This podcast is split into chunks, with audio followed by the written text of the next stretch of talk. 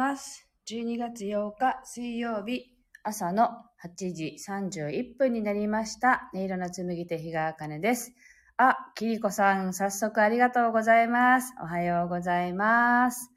はい、この番組は沖縄県浦添市から今感じる音をピアノに乗せてお届けしています。今日はいつもよりかなり早く始めています。スタッカートさんもおはようございます。9時にですね、あの、お客様が来ることになって、今週午前中空いてる日がないですかって昨日ね、急に連絡があって、今日の朝9時ならなんとか。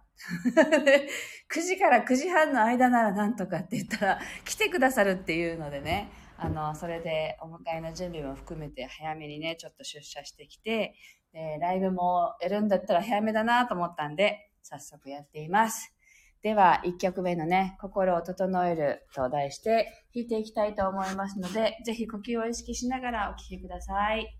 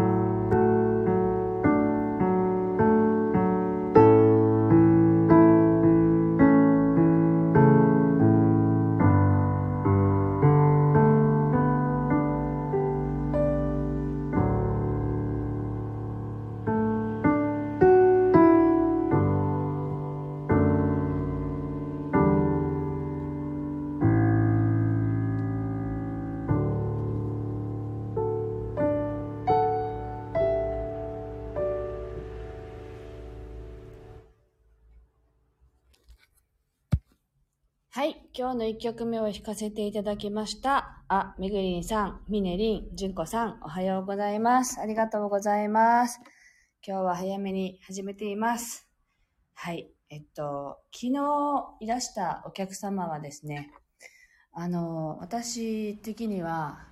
なんか神様みたいな人だなっていつも思っていた方で、あの友人のね、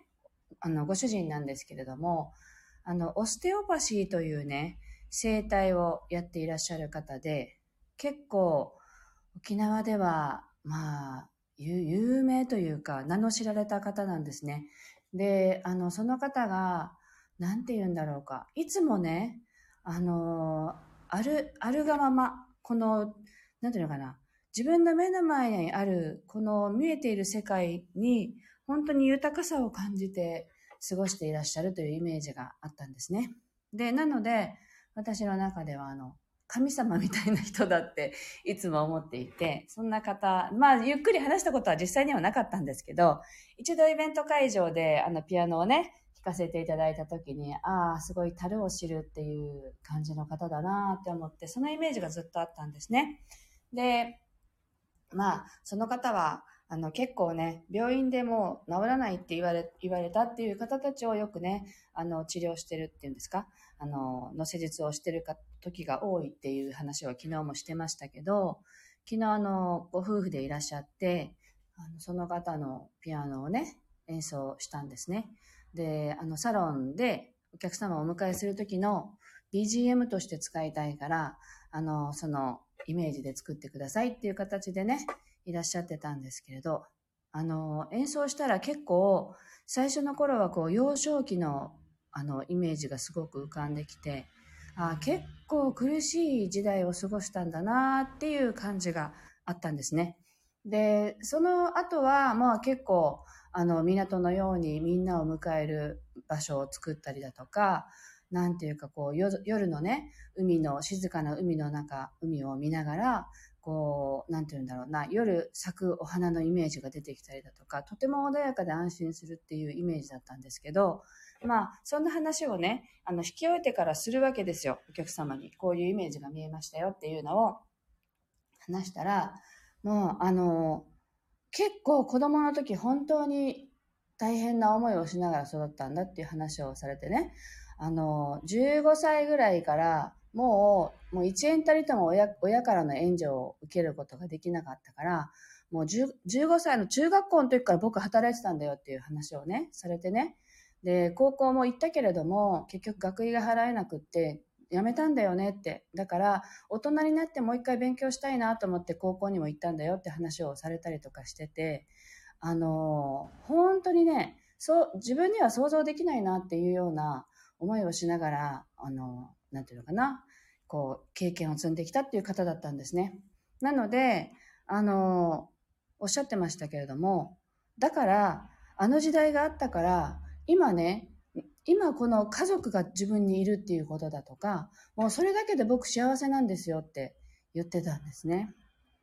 だから、やっぱりその方のところには、もう本当に心がね、すごく、あの、なんていうのかな、もう生きていくのが辛いっていう方とかもいっぱいいらっしゃるみたいなんだけど、自分もそうだったから、それがわかるし、で、なんかね、インドに行った時にね、3日間ぐらいね、その、路上でね、倒れてた時があったそうなんですね。で、その時パッて目が開いて、ああ、自分はここで、あの、気を失ってたんだなって。で、目を開けた時に、ああ、ずっと死にたいと思ってたけど、自分は本当は生きたいんだって気づいたっていう話をしてたんですよ。だから、あの本当は生きたかったんだって気づいてからは、目の前の世界がすごく変わって、とてもありがたいなって思えるようになったんだよっていうね、話をしてくださったんですけど、なんかその話がすごくよくって、で、話し終わる時にはね、なぜかね、雨がすごい降ったんですよ。だから、まあその方が、とね、奥さんが、あ、なんか子供の頃の話とか、めったにしないし、思い出しもしないから、なんか今日は、あの、ずっとね、ピアノを弾いてる間も、ずっと幼少期の思い出がずっと巡っていて、あこんな風に歩んできたなっていうのを感じながら聞いていたんですよっていう話もあったんだけれども、きっとその時の気持ちとかいろんなものを浄化する雨が降ってくれたんだねっておっしゃりながら帰られたんですね。なので、なんか貴重なお話をね、聞かせていただいたなって私も思って、あの、これを誰かに伝えてもいいですかって あの、その話を聞くだけできっとね、あの、勇気が出る人がいると思うんですっていう話をしたら、あ、いいよいいよ、ブログとかにも書いてもいいよっておっしゃってくれたので、あの、まずはと思ってね、スタンド FM でね、お話をシェアさせていただきました。だから、なんだかこうね、毎日ご飯が食べられるとか、屋根のあるとこで眠れ眠れることだとか、そういうことに、がすごくありがたいことだっていうことに、私たちって気がつきにくいというか、忘れてしまうというかね、あの、それだけでいいんだっていうことを結構普段忘れてるなっていうのを、あの、思い出したのでね、それも含めてね、こちらでシェアしようと思ってお話しさせていただきました。はい。では今日の2曲目を弾かせていただきます。えっと、身の回りにあるね、豊かだなと思えるものに感謝しながら弾いていきたいと思います。ぜひ思い浮かべながらお聴きください。